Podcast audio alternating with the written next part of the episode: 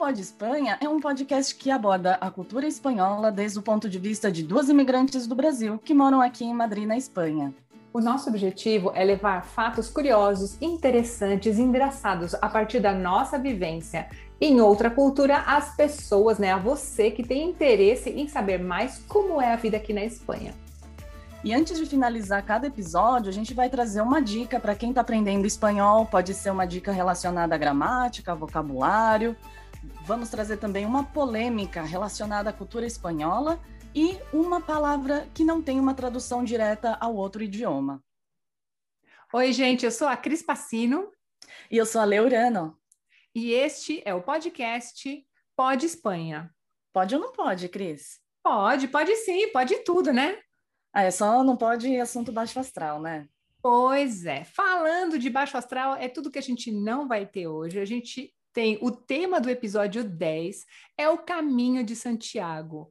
E justo neste ano é ano santo, é ano Jacobeu ou Chacobeu. Isso que significa que o dia 25 de julho, que é o dia de Santiago, cai num domingo. Por isso, é um ano de comemoração de Santiago de Compostela. E a convidada é André, Andréa Prestes. Oi, Andréa. Obrigada pela sua presença e por ter aceito o convite.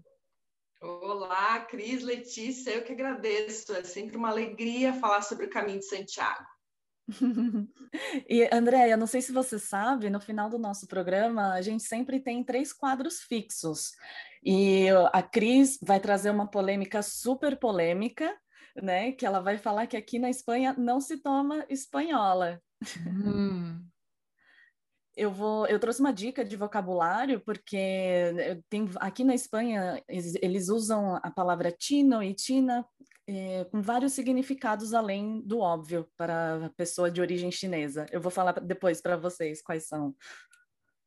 E a Cris tem um intraduzível do dia, qual que é, Cris? Pois é, é passar três pueblos. O que significa passar três pueblos? Vocês vão ficar aí esperando e depois a gente conta. Se você sabe, já fica pensando e, ou deixa nos comentários se você estiver vendo no YouTube.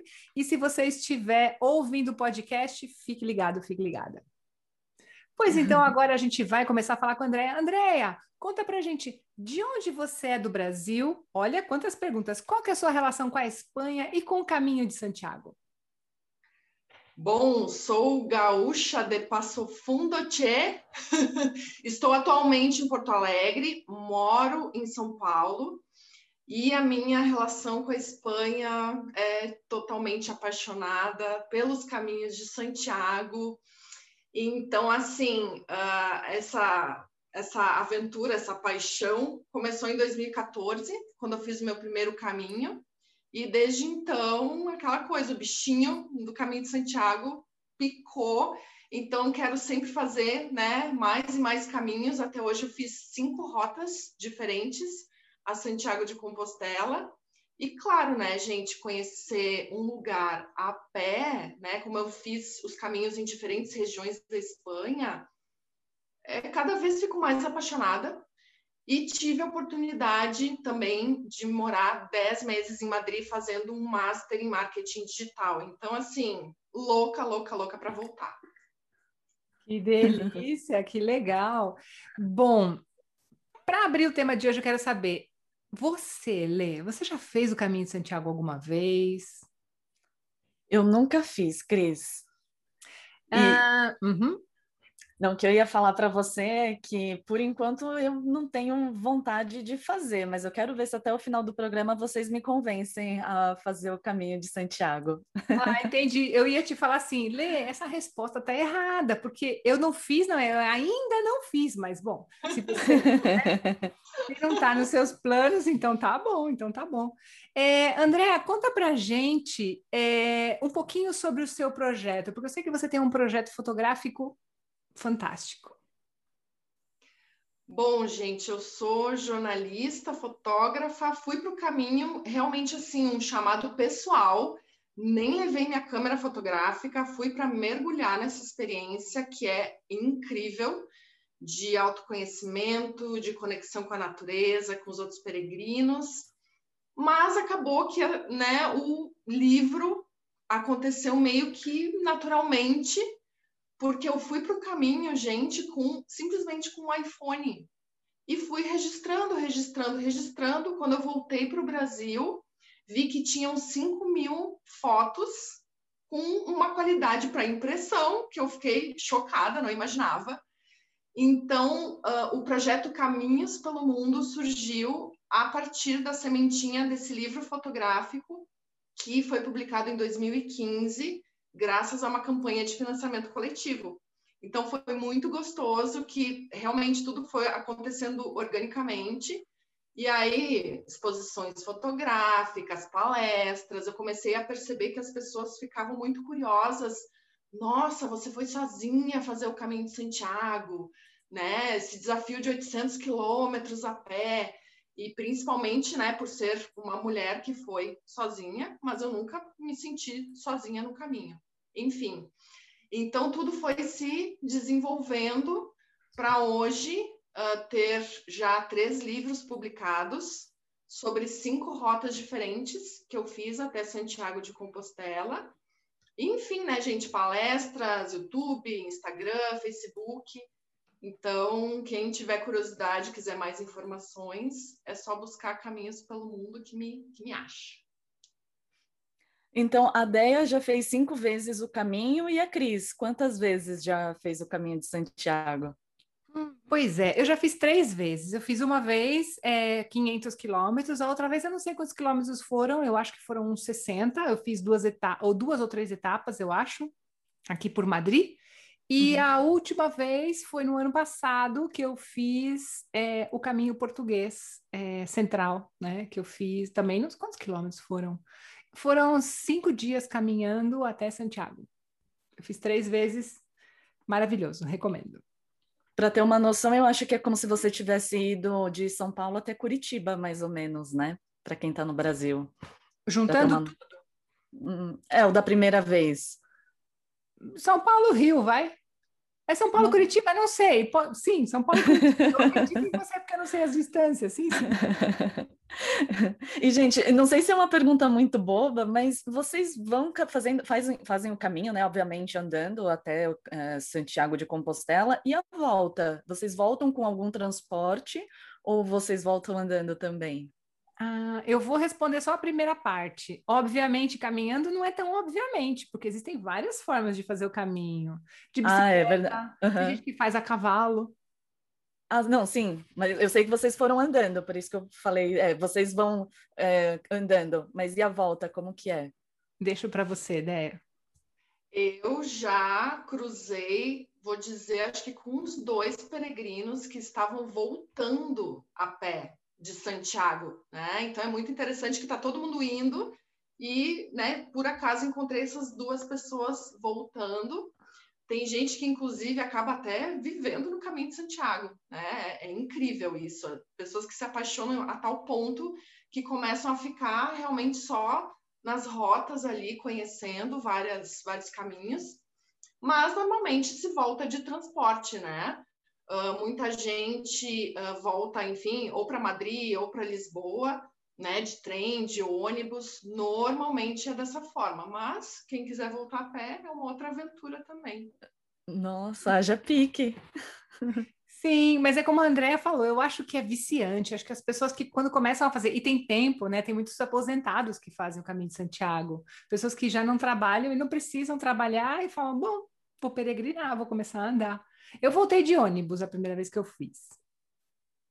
Uhum. E depois a segunda vez no ano passado? Voltei de carro porque eu fui com uma amiga e a gente uhum. deixou o carro num lugar, então a gente foi até esse lugar pegar o carro para voltar. Uhum.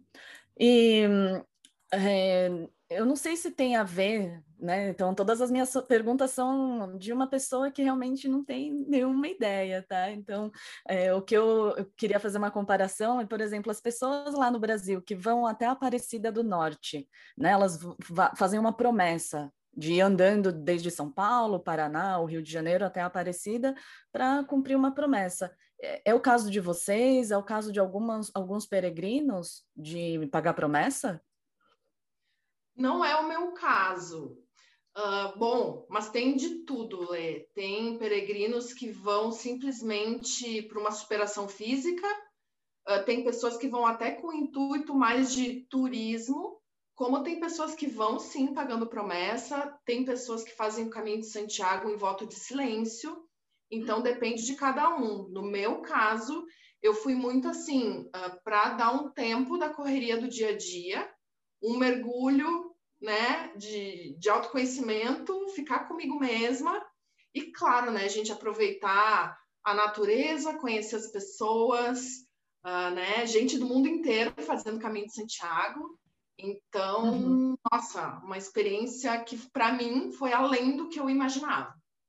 Hum. Para mim também, eu fiz por motivos, hum, não era turismo, mas era, eram motivos espirituais, não religiosos, né?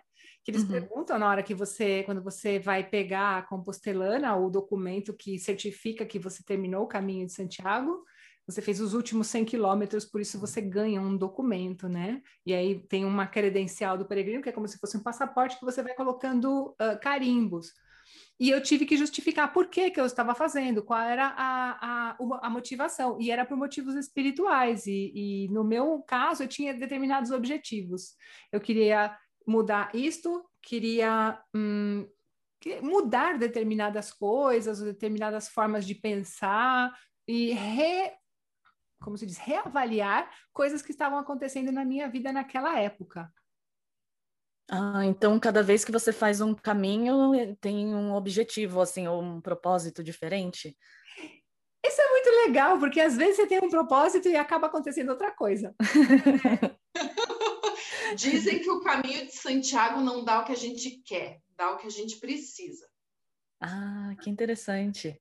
Muito, muito. E, e eu tenho uma pergunta, porque aqui na Espanha eu vejo que as pessoas gostam de fazer tudo muito em família, né? Quem tem criança gosta de levar para tudo que é lugar. E, e vocês também comentaram, né, que tem muitos aposentados que fazem o caminho. Vocês já viram crianças fazendo o caminho também? Entre 8 e 10 anos já. Nossa. Eu já vi, eu já vi bebezinhos. eu já vi família inteira, né? Pai, mãe e dois filhos de bicicleta, uma uhum. vez.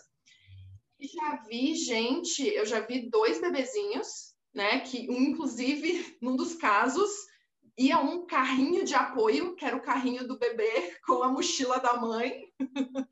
e um outro caso, gente, que para mim foi incrível. Eu vi uma peregrina, tava, né, a minha caminhando à, à frente, e ela tava com um carrinho acoplado no quadril. E eu, gente, será que um carrinho é melhor do que levar uma mochila? E aí eu olhei mais, né, de perto aquele carrinho com uma telinha assim, estava dentro do carrinho dormindo o filhinho de dois anos. E Era espanhola? uh, se eu não me engano, da Estônia. E para, como se não bastasse, ela também estava acompanhada pela mãe de 72 anos. Então, a mãe 72, ela 34, se eu não me engano, e o filhinho de dois, fazendo o caminho de Santiago. Nossa, que incrível! A gente vê coisas incríveis no caminho de Santiago, Lê. Imagino. Olha, até o final da conversa, vocês vão me surpreender muito mais. Ai, deixa eu contar mais uma história. Gente, eu estava em Santiago, eu vi um grupo de cadeirantes chegando. E quando eu trabalhei como hospitaleira voluntária no albergue para peregrinos em León, eu recebi uma pessoa que estava caminhando só 5 km por dia, porque normalmente a média é 20, 25, 30 km por dia. Essa pessoa caminhava 5 km porque ela estava andando de com muletas. Então, assim, cada um tem a sua superação, né? É, é lindo, lindo demais a gente poder vivenciar isso tudo. Gente, que incrível! Eu tô, tô chocada.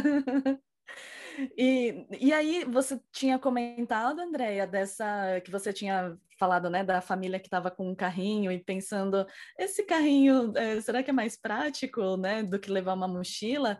E aí nessa mochila que vocês levam, qual que, o que, que é o básico que vocês precisam levar? O básico é o desapego. assim, gente, é muito complicado porque a, a dica principal, o conselho é levar na mochila no máximo 10% do nosso peso corporal ideal. Sendo que a mochila já pesa mais ou menos um quilo, só a estrutura da mochila. Então, assim, realmente sobra muito pouco né, espaço, peso, para a gente não sobrecarregar ali o nosso corpo. Então, eu, eu te diria assim, em linhas gerais, levar a roupa do corpo e talvez mais duas mudas, né, das roupas básicas, né, roupa íntima, meia, camiseta, um, aliás, casaco, esse aqui é maravilhoso, esse aqui é o meu companheiro de caminhos, uh, é, é, um fleece, que é, nossa, um coringa, uh, e enfim, assim, o mínimo possível, esse é uhum. é o, assim, a, a, regra do, do peregrino, uh, é um desafio, é um desafio. Já começa aqui, né, montando a mochila de tentar levar o mínimo possível, mas claro, uma capa de chuva é bom levar. Uhum. Uh, no caminho de Santiago, muitos albergues é só a cama, não tem uma roupa de cama. Então tem que levar o saco de dormir. Não tem toalha, então tem que levar sua toalhinha. Então tem coisas assim que são uh, essenciais e claro cada um sabe enfim qual o seu aí é, que não seja tão fundamental mas que a pessoa vai precisar no, no dia a dia né Uhum. Eu vi uma dica muito legal da Cris no blog dos é, do B, desculpa se eu errar, BLPM. BL, BLPM. Ah, acertei as letras. Que a Cris deu uma dica que eu acho que eu nunca vou ver em outro lugar, que é tomar banho, não tomar banho de manhã para não ficar com a pele úmida e favorecer a, a formação de bolhas, né? Sim, sim, tem muitas dicas quanto a bolhas e essa é super importante para prevenir. Sim, sim. E voltando à mochila do peregrino, antes de eu fazer, eu tinha uma amiga que ela foi hospitaleira também durante muito tempo, que ela é apaixonada pelo Caminho de Santiago. Tinha, não, eu tenho uma amiga. E ela falou assim, Cris, não leva é, hidratante para o corpo, porque você pega o protetor solar e o protetor funciona como um hidratante. Uhum. Eu não, eu levei hidratante, porque para mim era importante levar hidratante. Eu levei até alicate para fazer a unha, gente. Mas por quê? Para cuidar dos pés, para fazer a unha, tirar a cutícula dos pés, ter, ter, o pé impecável, porque o pé é os, o pé e a mente são os seus dois instrumentos que vão te levar para o caminho. E é importante também, antes de fazer o caminho, amaciar bem os sapatos, né? Não ir com sapatos novos. Então, Sim. nesse caso, a teoria. O que você diz, Déia? Pois é, eu acredito que sim, eu sempre fiz isso, mas eu também é aquilo, né? Como cada um tem o seu jeito, o meu jeito é também fazer o caminho de tênis, e a maioria dos peregrinos prefere fazer de bota. E mesmo assim, eu amacio o meu tênis, né? Então tem isso tudo, cada um vai encontrando o seu jeito. Mas além disso, também eu lembrei de uma coisa que eu fiz no meu primeiro caminho e que né, aprendi a lição e não cometi o mesmo erro no segundo caminho, que foi, além de amaciar, comprar o calçado um pouco maior do que normalmente a gente usa, porque uhum. o pé incha. É incrível, né? Claro, caminhando né, várias, várias horas uh, por dia. Uhum. Então, essa é outra dica. Comprar um sapato, um calçado um pouquinho maior e amaciar antes do caminho. Hum. Isso Concorda, Cris? É, concordo, concordo que cada um faz o seu caminho, como você diz. Quando eu treinei para fazer o caminho, eu fiquei três meses treinando, porque eu não tinha experiência nenhuma de caminhar. Caminhar para mim é passear no fim de semana, cinco quilômetros, sete quilômetros. E aí, eu estava treinando com uma, um par de botas, legal, minhas botas velhas estão amaciadas. E aí, uns dias antes, meu namorado falou assim: Cris, você vai fazer o caminho, tá chovendo, melhor comprar uma bota impermeável. Falei: tá bom, eu compro a bota mas eu não vou usar a bota agora, né? Porque eu tô indo pro caminho daqui a duas semanas. Levei a bota nova. Não aconteceu nada. Foi a melhor coisa que eu podia ter feito, comprar umas botas impermeáveis, porque foi eu comecei a andar bem no finalzinho de maio e tava uma chuva, mas uma chuva. Eu comecei a andar com muita chuva. E ainda bem que eu levei essas botas impermeáveis. E, e, mas eram novas e não, não teve nenhum problema no meu caso. E, e esse tipo de perrengue, você, é, quando acontece esse tipo de perrengue, vocês pensam em desistir ou isso dá mais motivação para seguir em frente? Eu tenho um grande amigo peregrino que diz que se a gente pensa em desistir, primeiro descansa. Primeiro descansa, né? Porque, gente, é difícil. Eu duvido que algum peregrino, tendo ido para o caminho de Santiago, não tenha pensado em algum momento em desistir. Duvido muito. Mas também uhum. tem aquela vontade de, de superação, né? E assim, uma coisa que é incrível: a gente pode estar exausto, dorme uma noite, né, bem dormida, depois de ser bem alimentado, a gente acorda o dia seguinte inteirinho, não é, Cris? É incrível. Então, no meu caso, uh, eu pensar em desistir, desistir, não cheguei a pensar, mas eu cheguei a pensar assim: por que, que eu estou fazendo o caminho?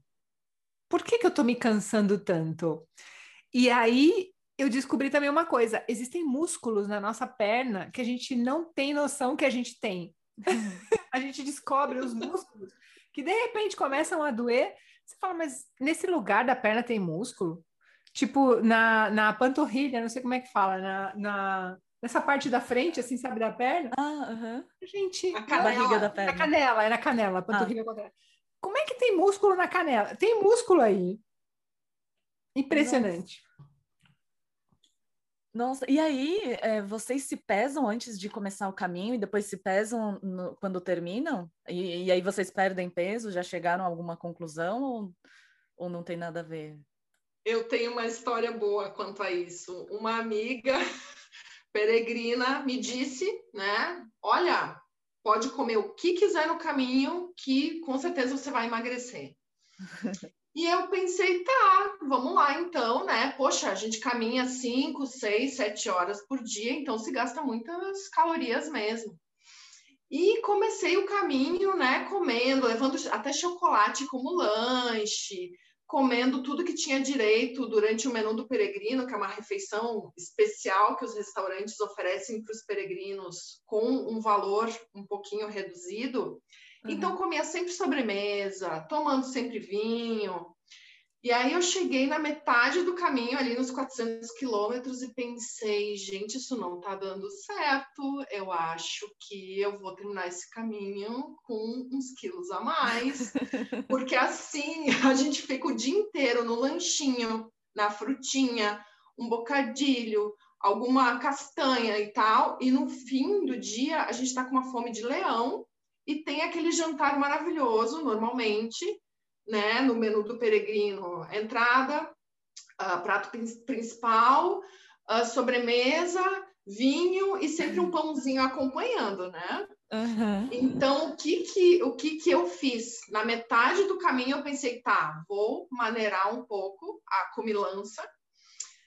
Gente, no final do caminho, no final dos 800 quilômetros, eu tinha emagrecido 2 quilos só. Então, assim, se eu tivesse continuado comendo à vontade, eu acho que eu teria engordado. E eu sei de várias histórias de pessoas que engordaram, sim, no final do, do caminho.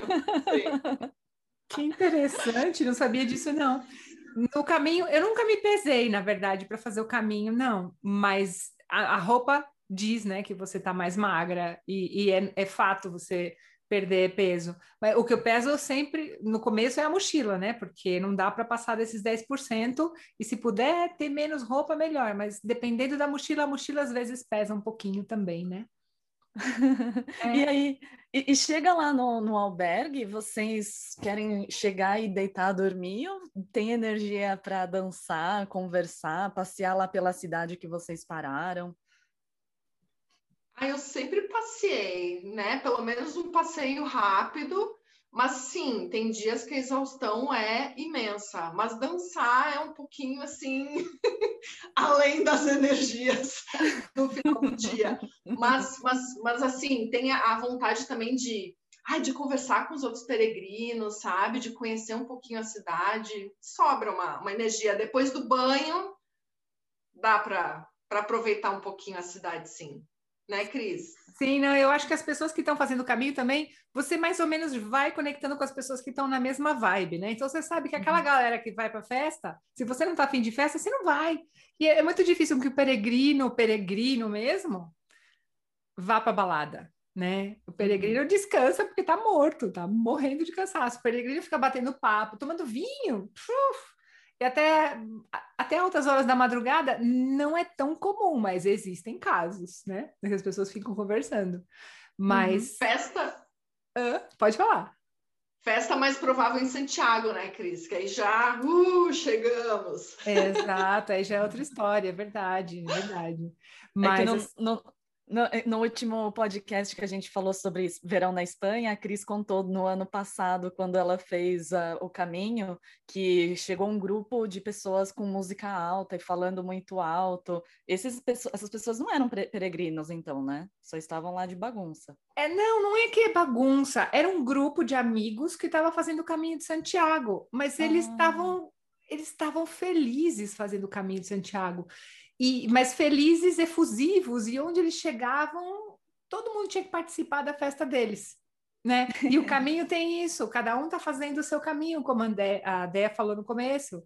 Então é complicado, se você vai numa vibe de ficar mais em silêncio, de repente você encontra um grupo que está afim de bater papo, vem, vem aqui com a gente, tira foto. Não é bem isso, né? Aí vocês se afastaram deles. Foi, foi. e Cris, eu vi na sua live é, uma concha, né? Que vocês chamam de vieira. O que significa essa concha? Olha, eu vou mostrar aqui para vocês que estão vendo essa concha. É, esta é a concha que eu fiz os, todos os meus caminhos, né? Tem até um buraquinho aqui com uma, uma fivelinha para pendurar na mochila mesmo, né? Uhum. Então, a concha, né, ou vieira, ela é que tem vários significados, né? Dizem que é, os peregrinos colocavam no chapéu, né? Que na verdade, se você perceber, quando você vê as imagens de Santiago, ele tem o chapéu e a concha em cima, né? Na frente, que era para as pessoas serem identificadas, saber que quem fez o caminho leva a, a concha no chapéu. E também, olha que coisa mais bonita, pode ter uma relação com Vênus, porque representa a ressurreição ou o renascer dos peregrinos ao se desfazer dos maus hábitos e dos maus pensamentos, porque peregrinar também é um tipo de purificação, né? E o uhum. que, que... A Andréia tem uma, uma teoria também, vou mostrar a concha enquanto ela fala. Ai, gente, tem várias, várias histórias, né? E uma delas é que uma época, uh, bom, assim, tem pessoas que consideram chegar em Santiago de Compostela, ok, esse é o meu objetivo final na peregrinação. Mas vários peregrinos vão até o encontro com o mar, que fica em Finisterre, né, o fim do mundo, que fica só 90 quilômetros depois de Santiago. Então, lá em Finisterre, existe, existem muito, muitas dessas conchas. Então, uma época, o peregrino comprovava que realmente foi até o final do caminho de Santiago, quando ele trazia de volta consigo essa concha, essa vieira. E hoje em uhum. dia é o símbolo né, que identifica os peregrinos, que normalmente a gente coloca na, na mochila. Sim, e também é, que a Lê estava falando que todos os caminhos, ao final, levam ao final, que é Santiago, né? Porque o caminho de Santiago não é um caminho, existem vários caminhos. Existe o caminho francês, que é o que é mais conhecido, mais divulgado, mas existem vários caminhos, né? É, é curioso vários. que só o caminho francês é um patrimônio da humanidade? Imagina fazer outros, sei lá, quantos são? 10, 12 caminhos, todos patrimônio da humanidade, é complicado, né? Uhum. Não, é que eu imaginaria, imaginava que teria de ser o da Espanha. O caminho francês. Verdade... Não? É, desculpa, pode falar, Deia.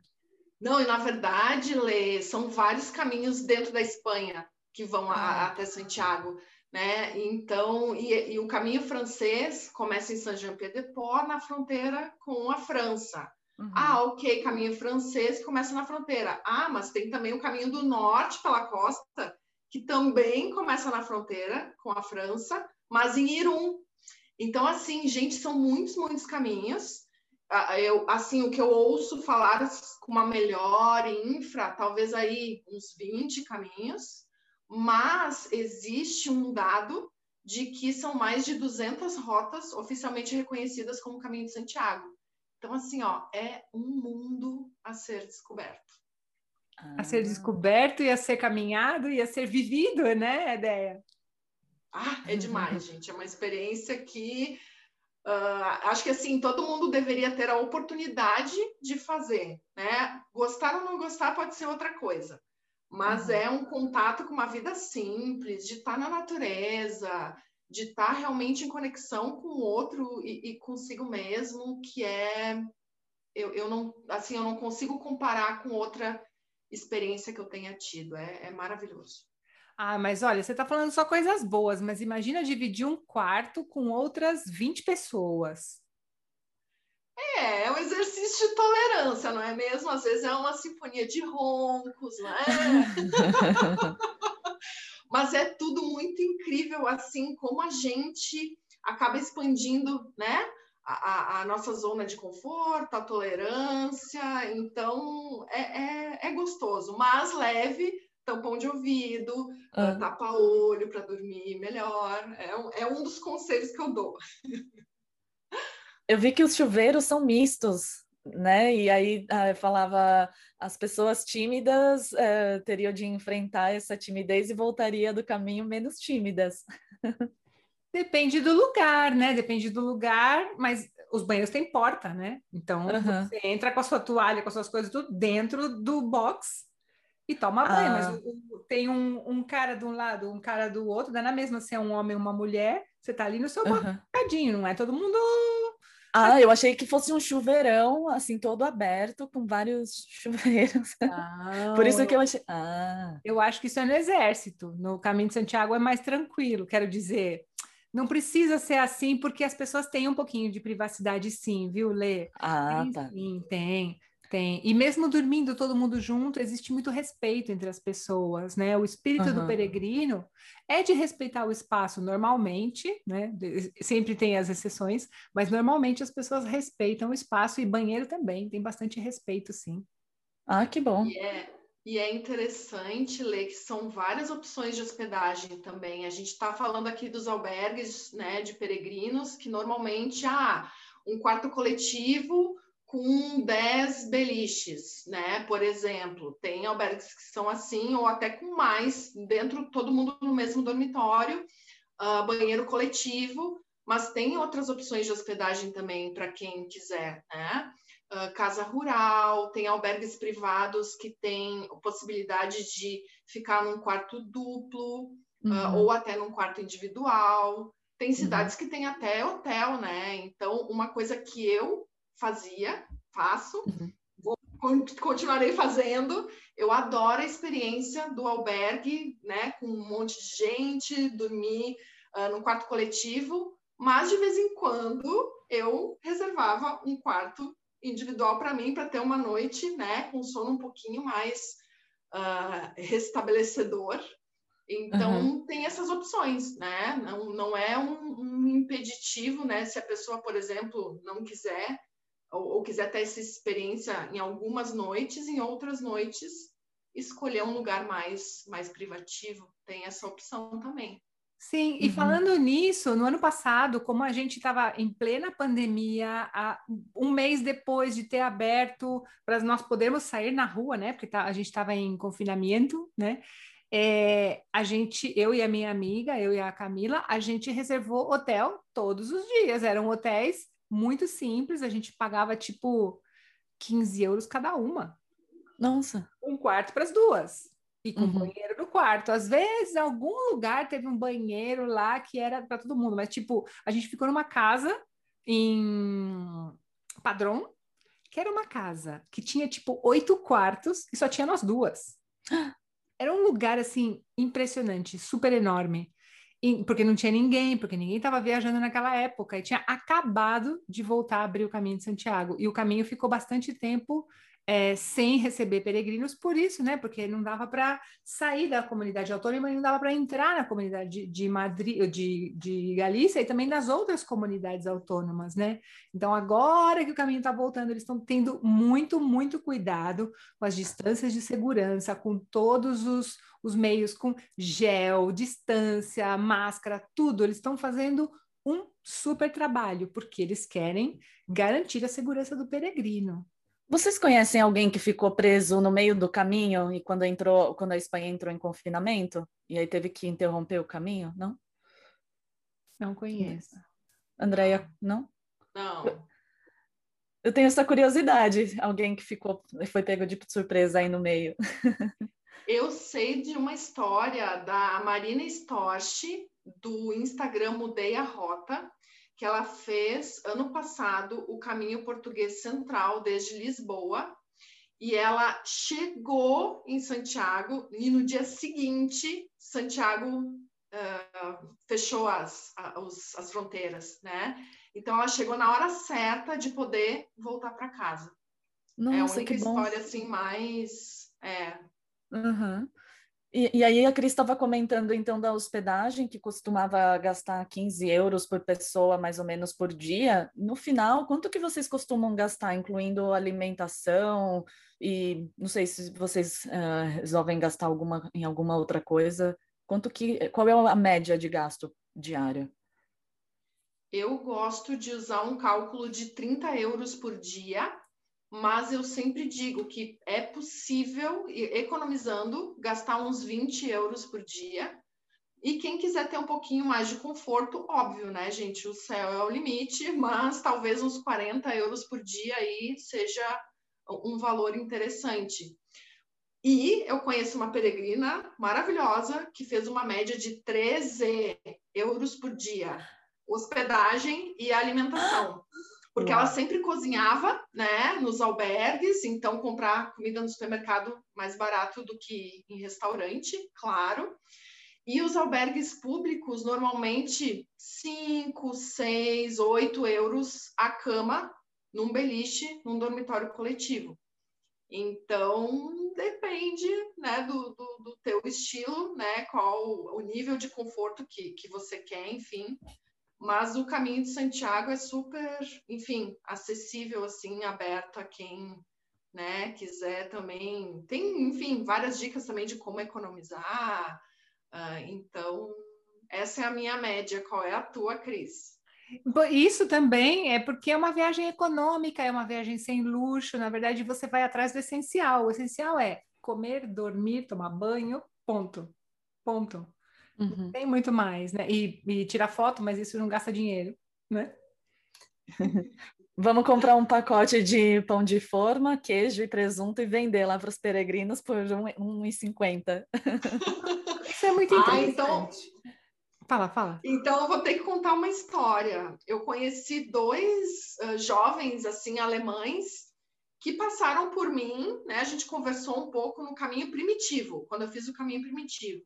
E uns dias depois, encontrei um peregrino brasileiro que descreveu esses dois uh, peregrinos alemães.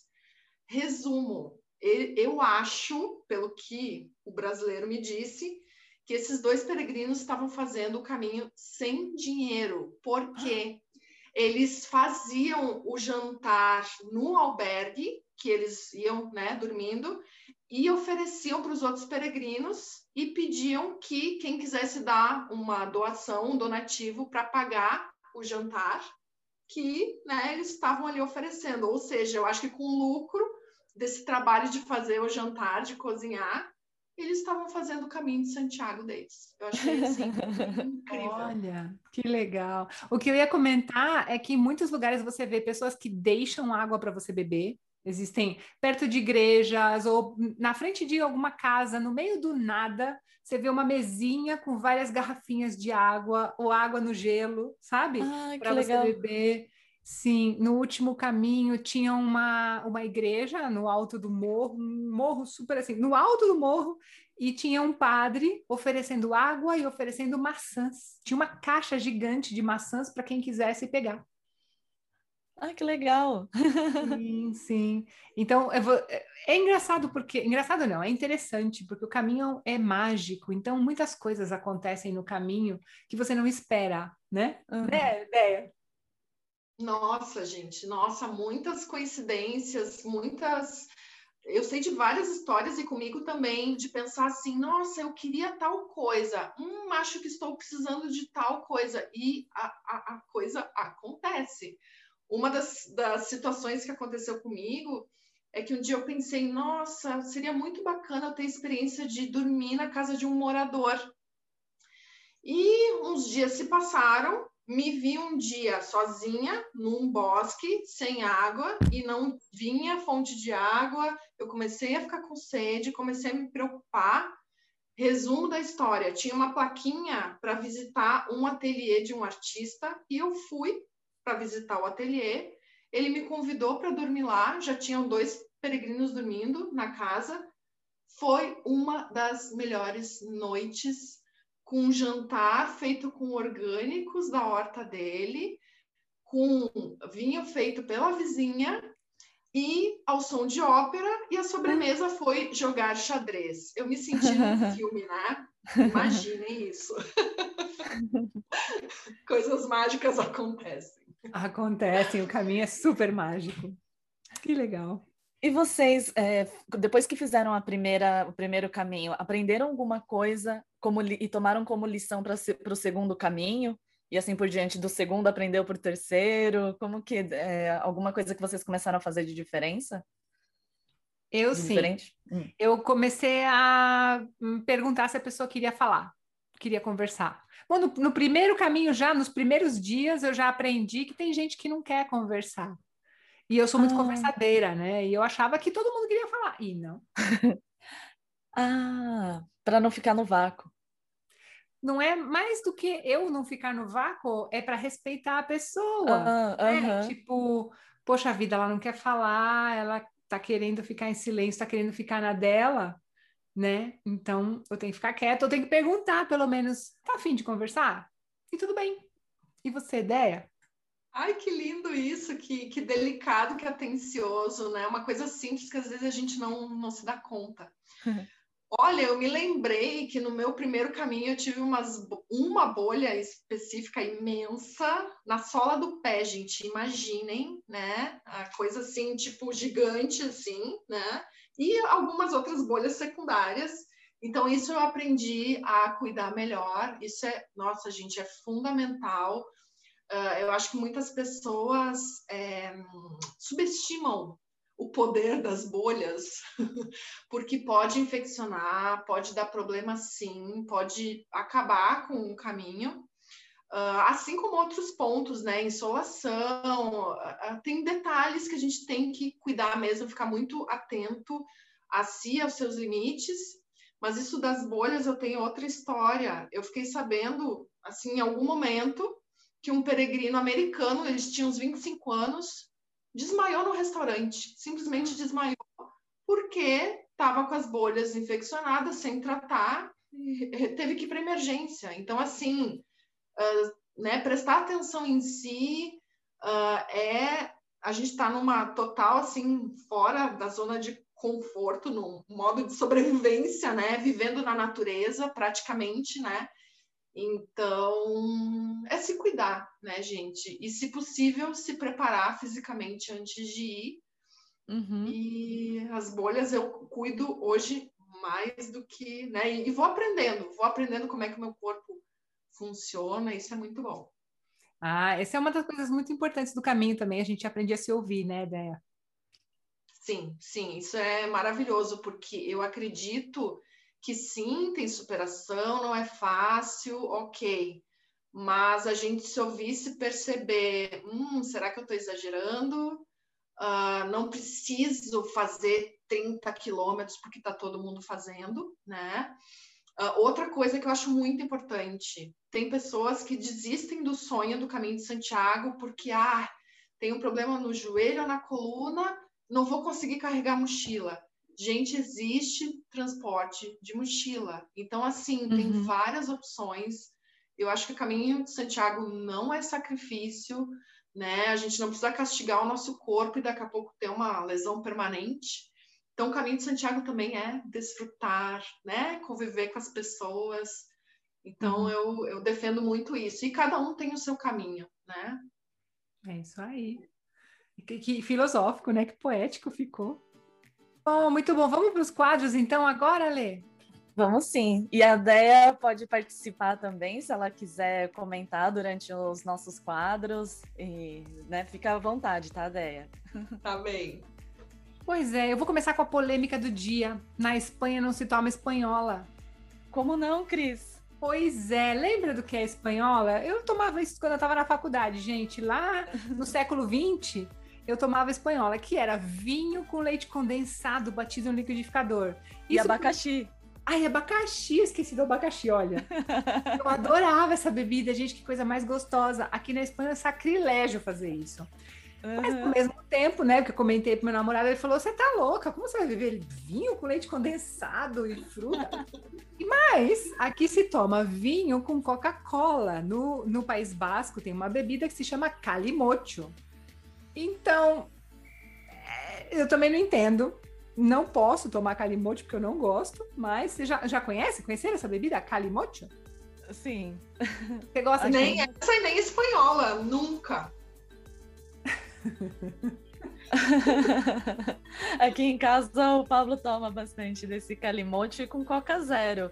Além então. de é, além de misturar com vinho, né, vinho tinto, também mistura acho que com whisky, né? Coca-Cola com whisky. Ah, sim. É bom, Coca-Cola com whisky, na verdade, ah, você está falando o calimocho é Coca-Cola com whisky vinho? Não, não, não, que o calimocho é Coca-Cola e vinho, e também existe uma mistura de Coca-Cola com whisky. Ah, então, o que acontece com a Coca-Cola com whisky, que é muito comum aqui na Espanha, que é o, os cubatas, né? E vem uhum. do Cuba Libre, né, da nossa Cuba Libre, que é rum com Coca-Cola, mas aqui se mistura whisky, bourbon, rum, um monte de, de bebida assim destilada com Coca-Cola, mas enfim. E você. Ai, sabe o que eu gosto? Eu gosto de clara com limão, que é cerveja com Fanta limão, que não tem no Brasil, Fanta limão, né? Mas acho que dá para misturar com soda limonada ou com Sprite. Uhum. uhum. É docinho. de verano. Ai, é época agora. Me gusta. Ai, sim. Muito bom. Lê, qual é a dica do dia? Eu trouxe uma dica de vocabulário que são as palavras tino e tina, que além do significado óbvio que é de ter origem né, da, da China, né, origem chinesa, também existe tino, que é um funil metálico com buraquinhos, né, é como se fosse uma peneira. Esse também é um tino, que é um aparato de cozinha para que o pessoal usa para fazer caldos, para ele ficar mais fino. É, a calça caque é um tino, um pantalão, um pantalão tino. A nossa calça caque é. e a loja de conveniência, porque aqui na Espanha, todas essas lojas, a maioria, né, é, acho que 99% é de chinês, que vende bebidas, né, alguma coisa que você quer comprar de última hora, e só de alguém falar voy al chino, você já sabe que está indo nessa loja de conveniência. Uhum.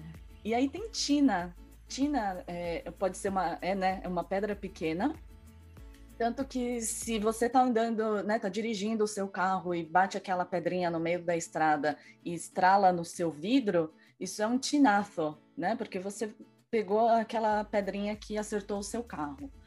E também, uh, um pouco polêmico, mas pode ser uma porção pequena de maconha, uma maconha prensada, uma porçãozinha pequena tenho uma coisa para contar sobre isso. Como que eu descobri que isso é Tina?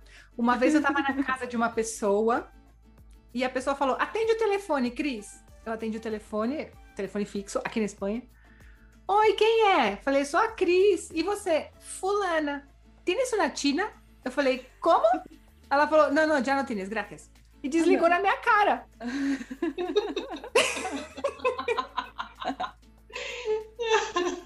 que foram me contar o que, que era a tal da Tina. Nunca esqueci que Tina é uma pedrinha de, de maconha, de rachis. Minha vizinha. E o equivalente ao nosso, ah, tá falando grego, né? Quando você não entende bulhufas do que a pessoa falou, o equivalente para eles do falar grego é parece que tá falando tino, né? e o equivalente do história de pescador, história para boi dormir, que é aquela história muito, né, mentirosa, é um quentotino. É, é muito comum, meu sogro fala muito quando ele, ele escuta alguma história que não tem pé nem cabeça, ele fala, ah, é um quentotino. E a última, né? Mas ah, lembrando que existem mais definições ainda. Quem tiver interesse pode buscar aí no Google as outras definições. É, pode ser uma situação desagradável que ninguém quer. Então, por exemplo, precisa de alguém para trabalhar no domingo. E aí fizeram um sorteio e ah, eu caiu, né? Meu nome foi sorteado. Então, alguém tinha que trabalhar el domingo e me tocou latina, né? Que eu fui a, a azarada da vez. Ah, olha, não conhecia todas essas expressões, que legal! Sim, tem outras. que legal, que legal. Pois eu tenho intraduzível então agora, gente. Passar três pueblos. O que significa passar três pueblos? Não exagerar muito? exagerar muito. Então, assim, é, imagina que eu peguei esse copo d'água, mas eu não queria tomar tudo isso de água. Então, eu enchi o copo e eu começo a beber e falo, hum, exagerei, não quero tomar tudo isso. Me passei três pueblos com este baço de água. Exagerei, exatamente. Ou, como? Que bueno! Que bueno. Ou se Saber. você... Sim, ou se você fala de comida, por exemplo, uh, eu coloquei muito sal na comida. Me, me passado três pueblos com la sal por exemplo. Isso já aconteceu com você na vida real, né? De passar três pueblos. Pois é, eu vou contar uma experiência que aconteceu comigo no Caminho de Santiago, bem era Lugo, perto de Melide eu tava, e eu falava, tá bom, eu tenho um mapa, eu tinha um mapa impresso naquela época, né? É, eu queria levar papel para escrever e tal. Eu falava, gente, mas esse lugar não chega, esse lugar não chega. Eu lembro que a, a referência do lugar era uma árvore e uma, um quiosquinho, assim, era um trailer, na verdade, que vendia batatinha frita de saquinho e Coca-Cola. E eu falei, onde tá tal lugar? Ah, você segue por aqui tal, beleza? Onde tá não, onde é, né? Tal, beleza. E eu comecei a andar e não chegava. Eu via umas casinhas, mas assim, uma casinha isolada, duas casinhas isoladas, não era um, um pueblo. Na verdade, eu passei exatamente três pueblos, literalmente. Eu pulei uhum. esses pueblos porque para mim não era pueblo. Então eu andei menos do que eu imaginava, mas eu tinha passado três pueblos, literalmente. Essas coisas acontecem. Uma expressão em português então seria passou a mão? Não, passou a mão não. Passou, como que é? Se... Bom, quem souber a expressão em português, para exagerar muito, deixa nos comentários. Tá certo, não sei, não sei como seria. Boa pergunta, agora você me pegou. Não tô lembrada. Andréia, lembra de alguma expressão? Pra exagerar não tô muito? lembrando também. Não. Ah, meu Deus. Bom, olha, na minha família, como a minha mãe é muito exagerada, quando alguém faz algo muito exagerado de comprar muita coisa, a gente fala, ah, parece a minha mãe. Essa é a nossa expressão familiar. então a gente pode dizer que parece a mãe da Lê. Uma coisa. Isso, a gente introduz no vocabulário. Uma expressão nova. Ok. Gente, então nós já estamos no finalzinho do nosso podcast. A gente quer agradecer muito a presença da Andrea. Andrea, muito obrigada pela sua presença. A gente vai deixar o, os links aqui para as pessoas conhecerem também o seu projeto no YouTube é, e o seu projeto do Caminhos pelo Mundo. Obrigada. Eu que agradeço, gente. Muito obrigada. Ai, mas eu tô com uma curiosidade. Lê, te inspirou ou não te inspirou? Nossa, muito, principalmente pelas histórias. Eu fiquei muito inspirada, de verdade, de poder escutar mais histórias ainda. Eu adorei.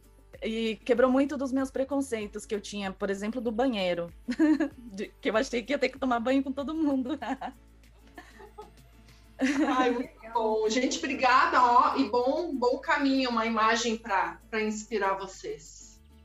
Olha que linda. linda. Obrigada, gente. Beijo.